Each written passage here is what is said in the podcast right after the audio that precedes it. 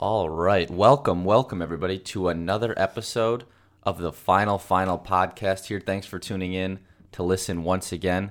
Up to episode number 10 now with this podcast, which is very exciting.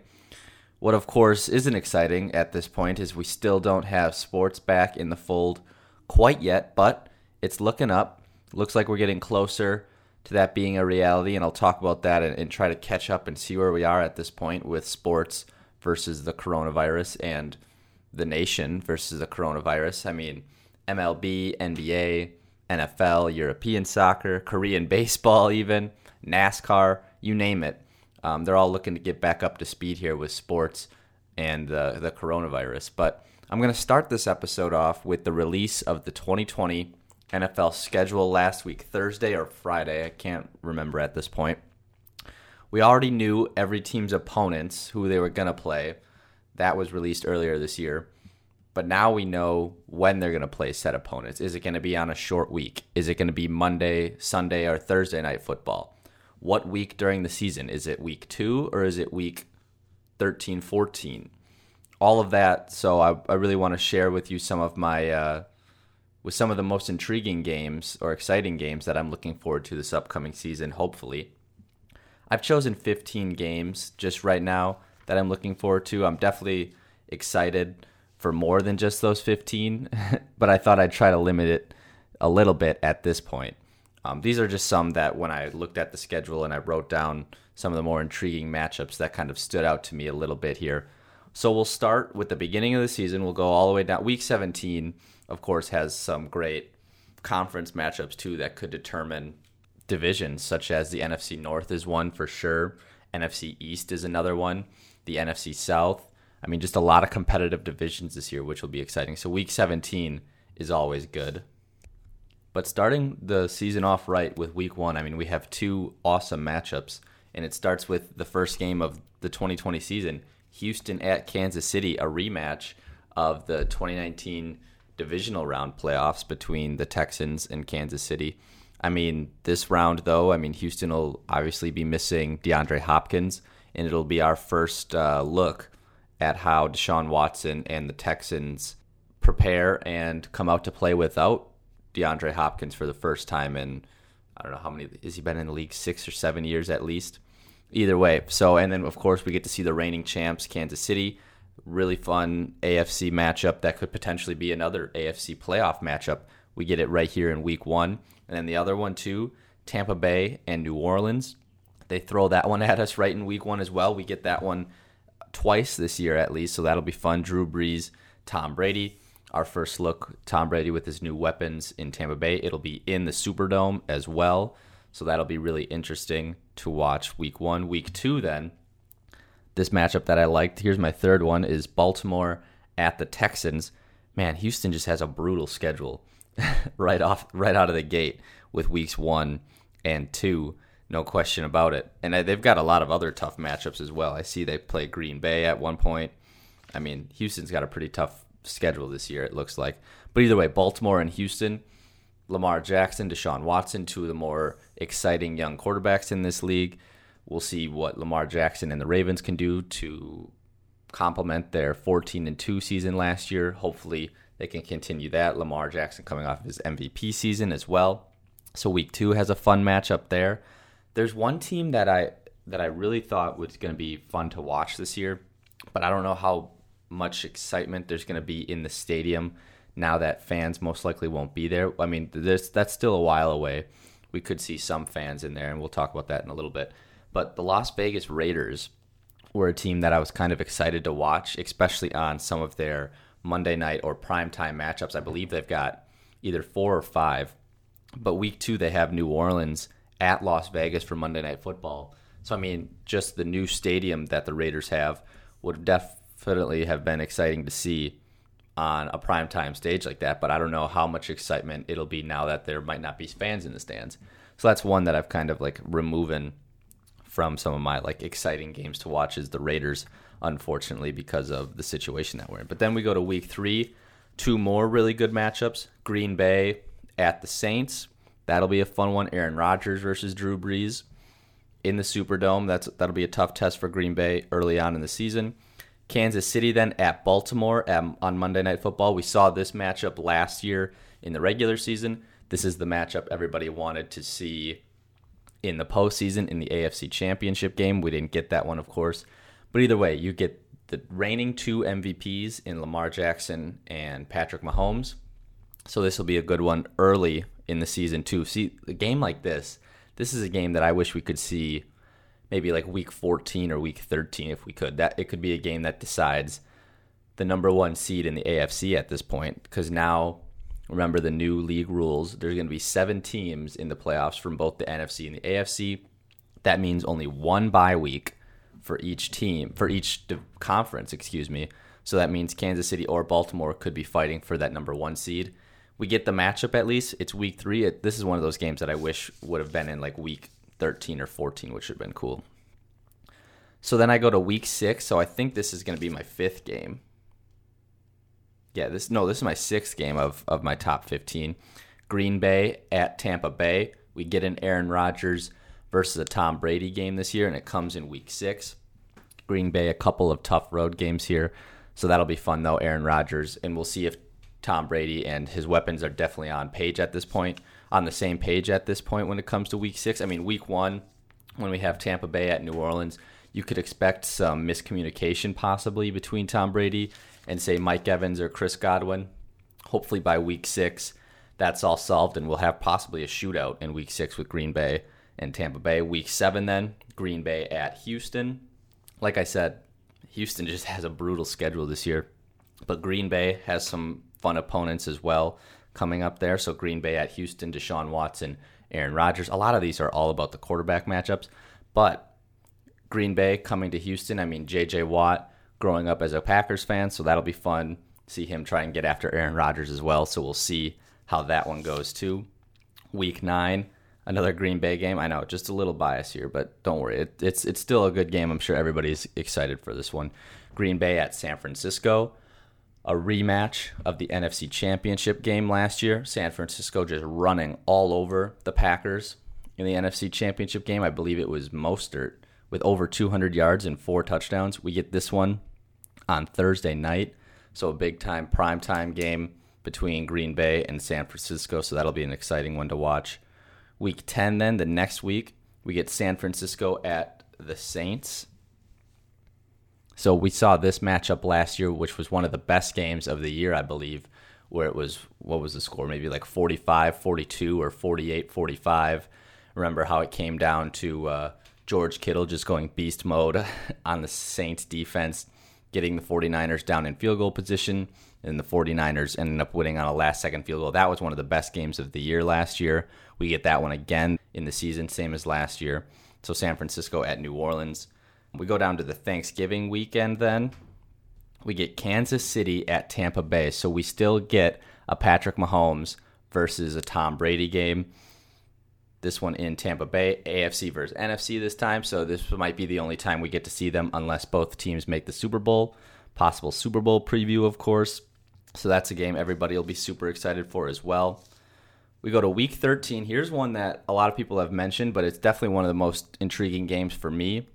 Cincinnati at Miami, week 13. So you'll have Joe Burrow for Cincinnati. By week 13, I think we'll see Tua Tagovailoa as the quarterback of the Miami Dolphins. So you get Burrow and Tagovailoa, matchup that we saw in college. Now we get to see it in the pros in their rookie seasons. Hopefully they're both healthy and can be playing at that time. Not necessarily two powerhouse teams, most likely this upcoming season but still, I think that'll be a really intriguing and fun one to watch come later in the season as well, for sure.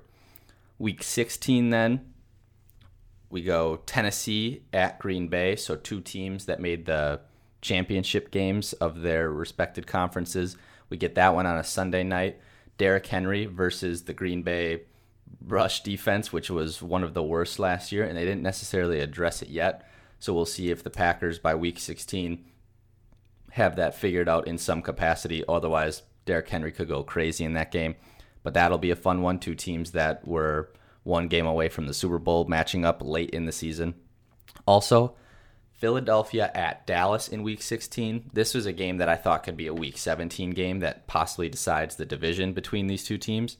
week 16 is fine. They it's still late in the season, and of course that's how a lot of these games are. But in Jerry World, week 16, Philadelphia Dallas. I think this is the game that'll basically decide the NFC East division. So that one's going to be exciting to watch. And then week 17, Seattle at San Francisco. I chose this one instead of I think they play week 8 as well. But this is the one that's going to be almost the same as last year where it's the excuse me, decides the NFC West. And we saw how that was decided last year on the 1-yard line between the 49ers and the Seahawks. So that's going to be an interesting one. I think that was 14. One other team that's really intriguing that I would like to watch, whichever is their best game, is going to be the Arizona Cardinals for me because I'm excited to see Kyler Murray with DeAndre Hopkins. Larry Fitzgerald still as their number two receiver now. He doesn't have to necessarily carry the load as the number one guy. Could be a resurgence for him. I mean, he's hasn't dropped off any, at all in recent seasons, but now with maybe not as much focus on him with the number one corner, he could be even better now at this stage in his career. So the Arizona Cardinals, Kyler Murray, DeAndre Hopkins, their defense improving when they got Isaiah Simmons as well. So they're an intriguing team. I'd like to see them go up against San Francisco or Seattle, either one of those games, just to see how they match up with their division and see where they kind of stand if, if they're moving forward there. So those are some of the more exciting games that I'm looking forward to with this upcoming 2020 NFL season. A lot of great matchups. Just some of them. A lot of those big games are just some that I wish would happen later in the season, especially with so like Baltimore at Houston or Kansas City at Baltimore. Those are some that I wish would happen later in the season because we're not sure what kind of offseason program we're really going to get for some of these teams. So maybe later in the season we get a better matchup than early in the season when some of these teams might be rusty. Who knows if we'll even have preseason games at this point. But a lot of good matchups either way, and I'm excited for the season to start coming around. Hopefully, it goes on schedule, and, and maybe we'll even have some fans in the stands for some of these big games. But let's go ahead and move on now to the coronavirus and how some of these teams are planning around it, fans included, whether there'll be some in the stands. But the big question is when will some of these sports, MLB, NBA, be able to return to action since they've suspended play back in, I think it was early March, maybe the middle of March, around March 15th, March 13th, or something like that. Either way, teams have been waiting for a chance to restart their leagues in a safe way, most likely without fans. The first one that I'll talk about right now is the MLB. MLB actually sent out a proposal to players to try and get the league restarted and bring baseball back. I'll read some of the highlights from the proposal and then I'll discuss them from there. So, some of the big some of the big highlights from from their proposal to the players a 50-50 split of revenue from the 2020 season. This year an 82 game season instead of 162 normally what they have. A mid-june spring training so i think they're trying to get this proposal passed sooner rather than later of course but so then they can have a mid-june spring training and then an early july opening day i'm wondering if they're trying to shoot for maybe like a july 4th opening day which would be something that would be uh, pretty cool. 14 teams in the postseason instead of 10, so that way they can have more postseason games come October and such like that with more teams. Games played in home stadiums where it's allowed, so they're not necessarily going to do that bubble idea that has been talked about before where they play in one state, whether it's Arizona or Florida or something like that. So then they want a designated hitter in both the AL and NL. I don't know what that's for. Maybe they're just trying to get that change for the National League and then have designated hitters once we get back to regular baseball. I don't know about it. So then games against only divisional and regional opponents. So for example, the National League Central would play their division, the National League Central, and then they would also play the American League Central. So the Brewers play the Cubs, the Cardinals, teams like that. They also play the Twins, the Indians, teams all in the Midwest region kind of deal. So that's one thing they try to do. And then no fans in the stadiums to begin the season. So they're not ruling out fans throughout the entire season or even when it comes to the postseason. But to begin the season, they're, they're saying no fans. So they have about two to three weeks to figure this deal out, they're saying. And the biggest obstacle at this point is the money with the 50-50 revenue split. A lot of players don't want to take pay cuts. I mean, we've heard Blake Snell said he's not playing unless he gets paid his full 2020 contract.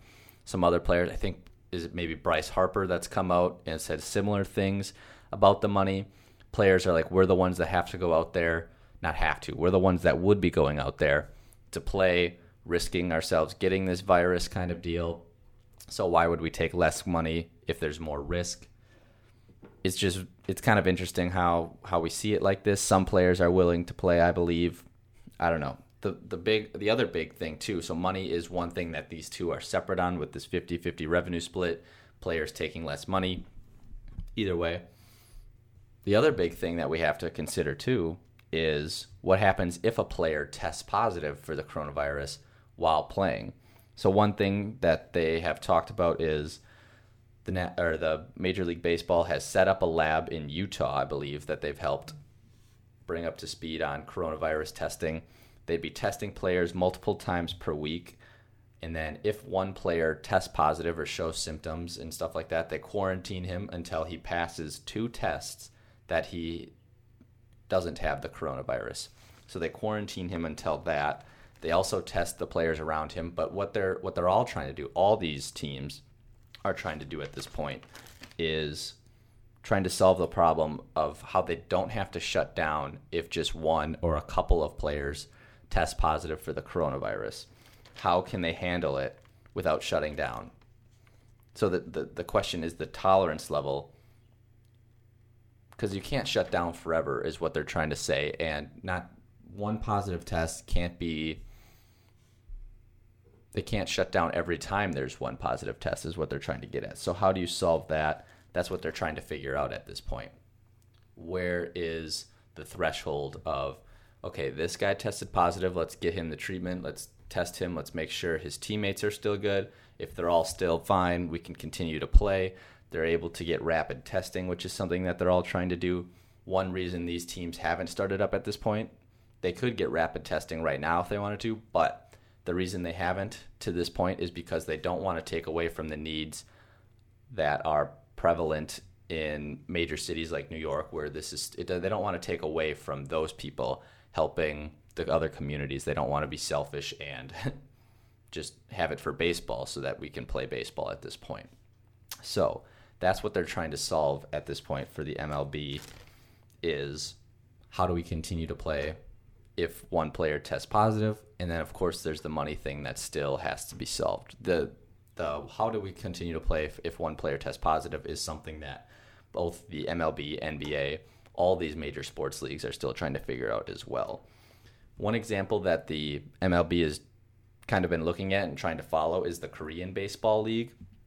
The Korean Baseball Organization, I'm sorry, the KBO. It's actually been on ESPN early in the mornings, I think at like 1 o'clock or midnight here on the West Coast. I've actually watched a couple of games. It's kind of funny. But one thing I've noticed is is that of course, there's no fans in the stands. The first game I watched, I think it was opening day of, of the KBO. They didn't have any fans in the stands. Now they've actually got not necessarily cardboard cutouts, but they've got some sort of fake fans behind home plate, and that's about it. Then they've got big tarps in the outfield and such like that. I don't know if it's their cheerleading team or their cheer team, or I don't know what they call them in the KBO, but they're now in the stadiums cheering very loudly just uh, behind I believe it's the home team's dugout, but I don't know what uh what that necessarily is. I don't believe it's fans, but either way, right now it's it's it's interesting to watch without fans. There's not a ton of excitement. The players still are playing good baseball. What I've from what I've been seeing in the KBO, so that's something that the MLB can look at as well when they're trying to open up and what it'll be kind of like without fans in the stands. So we'll see how that goes from there. The NBA is also looking looking to return sooner rather than later. I think they're looking at a two to four week period right now at this point. There's optimism from both the executives and the players on return to play. Some facilities are actually opening up for teams to have distance practicing. I think the Lakers will be opening up this upcoming Saturday, which I think is tomorrow. Some other states, Florida, Arizona, a lot of other states have already opened up their practice facilities, I believe. So I think it's right now they're thinking at possibly a month or so before they can return to play in an isolated environment to play. I don't think they'll be playing in in home arenas. They'll be playing in an isolated kind of scenario at this point is what they're looking at. So that'll be really interesting to see, especially without fans. Um, but right now they're waiting until the last minute that they can with all the information that they'll be able to gather before kind of making an irreversible decision. So the, the question then becomes does this mean there's going to be a new start date for the next NBA season? Which I've discussed before, and I think that's possibly what they're looking at of if they're able to finish the season out possibly in August, then the next season will be starting most likely in December, where maybe it just starts around Christmas Day and then we have that permanent move from the NBA starting in October to now it starts around Christmas and then it kind of has its own schedule or opening in the schedule between the NBA and the MLB. Everybody will be focused on base or uh, basketball in the summer. Nobody really, I mean, people kind of look at baseball at the beginning of the season. Then there's the huge lull over the long summer months. That could be when basketball kind of takes the spotlight. They can have their Christmas games, which are always fun. The NCAA takes its turn in March, and then come playoff time for basketball, the NBA, they uh, they take the spotlight. So that could possibly be a permanent move then for the NBA. The one thing that they're looking at is, of course, testing needs to be done routinely since this is a more closely contact sport. These guys are sweating, bumping up against each other, stuff like that. Not necessarily the same as baseball, but needs to be done more routinely, such as like daily or at least like every other day they're thinking about, but they don't want to take away from the needed testing, like I said. Same thing with baseball at this point the players were just all on a call recently, and they said they want to get this. They'd ra- they'd rather finish out the season than cancel it, of course. So they're trying to get that going. European soccer, I believe, is starting up soon. I don't necessarily know when they will begin, but I know they're starting up. I think within the month, most likely. So we'll see. Another one, NASCAR is actually going to be having a race this upcoming weekend. Kind of big for NASCAR. They'll have the spotlight to themselves. Everybody will get to see what it'll look like. I mean, other major sports leagues will see what it's like, how they handle the coronavirus, and how they handle kind of more people in one location. So I believe it's where is it Darlington that they're going to be racing this upcoming weekend. So we'll see how that kind of works out for them.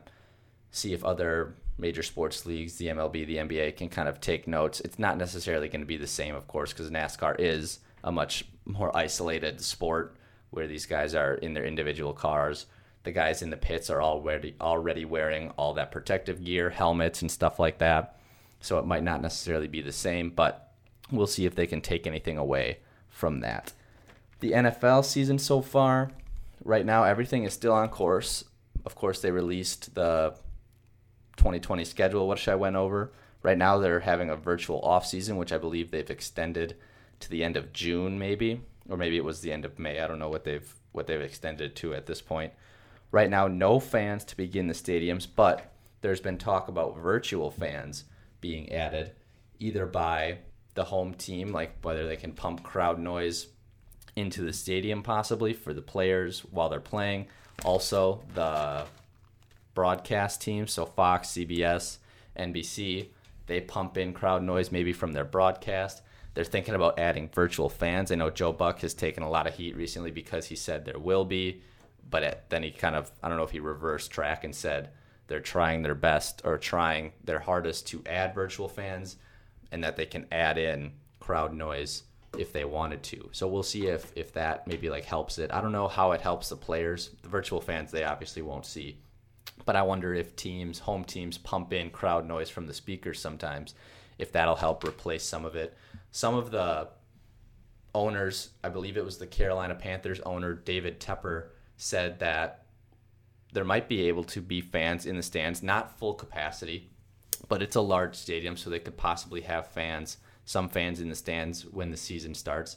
So we'll see if that's something that can possibly uh, come around to, and, and hopefully we'll be able to have some fans in the stands during these football games the one thing that I'm thinking about when it comes to fans too is these NBA games is like think of games think of all the game 7 NBA finals games that you've watched and how close some of these matchups can be, how intense the fans are, and how much that really hypes up some of these players. If that's not going to be there for this NBA Finals, I wonder how that kind of affects it. So that's one thing to consider too. But for football, at least, they've thought about it where they'll be able to pump in some crowd noise. I don't know if that'll be a thing for the NBA, but we'll see. Hopefully, all this can get started up in the next month or so, at least for the MLB and the NBA, and then maybe we'll have some live sports. All right, so let's move on to the Michael Jordan documentary or the the Bulls documentary, The Last Dance. I'll catch up a little bit from I think the last time I talked about this was episodes 1 and 2, so I've got episodes 3 through 8 to talk about. At this point, we've seen Jordan's retirement. Actually, we've seen Jordan work his way up into winning his first title, getting past the Detroit Pistons, working his way past the Los Angeles Lakers and stuff like that, winning his first title. So then Jordan retires. We saw Jordan's father's death, Jordan in baseball, and then Jordan returns for the 1996 season where the Bulls go 72 and 10 that year. So, some of the take well, just first kind of after off that recap there. The thing that kind of I didn't really know about at all was when Jordan retired or why he retired the first time after the 1993 NBA championship. His dad died, I believe it was around August, and how much of a toll that took on Michael Jordan and all the media heat that he was taking at that time. And then, of course, there was some of the speculation that his father's death possibly had something to do with his gambling problem. So, I mean, people were trying to knock Jordan off this pedestal. So he's like, you know what? I don't need this anymore. I've got my three championships. I'm going to retire. So that was a really interesting series of events to kind of learn about. That's something I never knew about Michael Jordan was that when he retired in 1993 that his father had died just before he announced his retirement. I didn't know. I mean, I knew about the gambling. I didn't know that it was so highly scrutinized in the papers and in the media and such like that, which makes me think how would Jordan kind of handle his social media at the time of his fame and and rise, which is one of my takeaways that I took from it. But anyways, these are just things that I didn't know about Michael Jordan. Like I knew he retired, of course. I knew he went and played baseball. That wasn't necessarily what I was super interested in because I didn't know how much they would dive into that. Since this was more about the Bulls and Michael Jordan instead of just Michael Jordan and his baseball career kind of thing. But I didn't know all of that leading up to his retirement in 1993. Then when he comes back, wins that 1996 NBA title with the 72 and 10 Bulls, the emotion that he showed after winning that, and his dad wasn't there, and they keep showing those images of his dad celebrating with him, which was which was really cool. So that was something that was really cool to watch and, and learn about from Michael Jordan, something that I didn't really know, really humanizing the Michael Jordan character, which was really interesting. And then of course the the 1991 92 season when he won his first NBA championship, how the Chicago Bulls kind of their their their sole focus was to get past the Detroit Pistons and that was everything on their mind at that point, just the sheer determination from them. That was really cool to watch too is just uh, Michael Jordan at his at his height of needing to win and, and getting to the NBA championship. So some of my takeaways that I really liked so that leading into that one right there, the sacrifice for Michael Jordan versus a leadership versus what everybody has been calling or was calling at the time, and now has kind of brought it back up again, is his leadership style of was it kind of more bullying than that. And it, it shows that Jordan was really willing to do anything to win and, and you can sol- you can hold some of his methods against him, but he, he really doesn't care. He was willing to do whatever it took to get past the Detroit Pistons to win that NBA championship. Didn't matter if he had to hurt his his teammates' feelings. Didn't matter if they hated him for it. He was gonna either push them and push himself to get past them to win, which was which was really interesting to see. And that kind of leads me into my next takeaway is that I like that Michael Jordan kind of stays true to his actions from back when they happened. So he doesn't regret anything that he did. He'll give you his explanation for it, which from there you can decide whether you like it or not. So he'll say, "Yeah, I I ripped on this guy. I did this and that. I did this because I did had to do whatever I needed to do to win or get my team pumped up, get myself ready to play, which I don't think he ever needed anything. So it's really funny when they show something, someone saying, "Oh, Michael Jordan can't do this. I could do this, and he can't." I thought that was funny whenever they show that, and then Michael would have either a spectacular game, a spectacular series. I always thought that was really funny. But staying true to his actions or his his words and stuff that he spoke back then, they show him what he said back then, and then he'll maybe watch the video and he's like, "Yeah, that that's what I did, and, and here's why." I kind of find I found that admirable, kind of love it or not. He wasn't going to change anything about it, so that's what I I found. I I'm glad that he didn't say, "Yeah, I did this," but what it really meant to be was he wasn't like backtracking. He stuck to it even now, which I found interesting. Especially with like say the Detroit Pistons when they beat them finally to get to the NBA finals and the Pistons just walked off the court, didn't shake hands when usually I mean we see that all the time after the series. Once it's finished, whoever gets to four games first, we see them all like, "Hey, congratulations, good luck," kind of deal the Detroit Pistons didn't do that when the Bulls finally beat them. I mean, Jordan didn't back down from what he said back then, and, and he's still like hold, held up to it today. I don't know if Isiah Thomas really backtracked a little bit. He actually said, I think he would do it differently, but I mean, he didn't at the time, so that's something that's kind of uh, torn those two that could have been friends apart. And then you get to the dream team scenario where Isiah wasn't on the dream team but I mean, the dream team was was fun to learn about too. But all of it still, it's it's really cool to uh, learn all this behind the scenes stuff. Jordan really doesn't care what others are thinking. At least what I I'm getting from this, which is I like as well from him that he's he's kind of not necessarily blocking out that noise, but he doesn't really care what you think of him. He's going to do what he needs to do to win, which is what I took away from from a big portion of this documentary. So that's all leading up to this finale on Sunday, episodes 9 and 10. So we'll get to my final thought then on today's episode, which is episodes 9 and 10 of the Jordan documentary, kind of what I'm looking for or what I expect it to be about. It all obviously accumulates into the 1998 or is it 1997 98 whichever his last championship was i think it all accumulates into that winning his sixth ring because it's called The Last Dance, which was that. But something that I kind of really want to know about is Jordan's second retirement and him coming back in, I think it was 2001, I believe, to play for the Wizards. Something I want to know is if there was anything that would have brought him back to the Bulls and they possibly could have went for another maybe a seventh championship or something like that. I kind of want to know what he's thinking now on if he would do something differently about that and continue to play. I know Phil Jackson wasn't going to be the coach, but maybe he goes to the owner and says, "Okay, you get me if Phil Jackson's not going to be the coach, I need this coach and then I'll be able to stay." Or if if it was Phil Jackson or die, I mean, that's what I've seen at this point, but I just want to know if now if he kind of regrets it because they go out, they win that 6th NBA championship and then he retires after that so that's something that I'm kind of interested to learn for episodes 9 and 10 of this documentary series, which will be airing this Sunday. So that'll be really fun to watch and discuss on my next podcast episode. No question about it. But we'll see.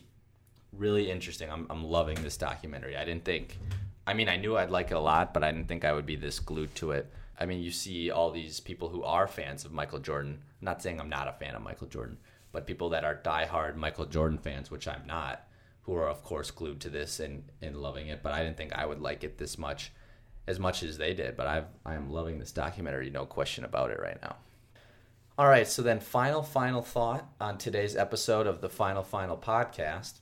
One thing that I want to do now that we have the NFL schedule release, I kind of want to do every team's record and go conference by conference and division by division starting next week. So what I'm going to try and do is predict, not predict, but give my thoughts on all 256 games, what each team's record will be by the end of the season, which seven teams from each conference will see in the playoffs. I won't do playoff games because that's just too far. I'll just do the regular season for now.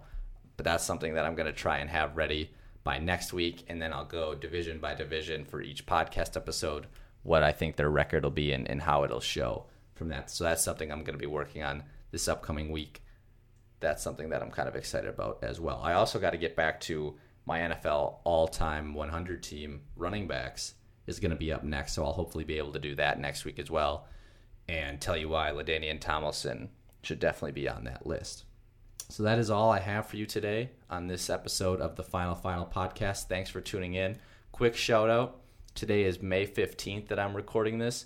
Happy birthday to my younger brother Cole. Just graduated from Madison as well, so super proud of that. Hopefully, I'll be able to celebrate with him sooner rather than later whenever I can go home from this coronavirus pandemic. But either way, happy birthday. Congrats, Cole, on graduating. All right. That's all I have. Everyone stay safe, stay sane out there during this pandemic. Thanks for listening once again. And that is the final final.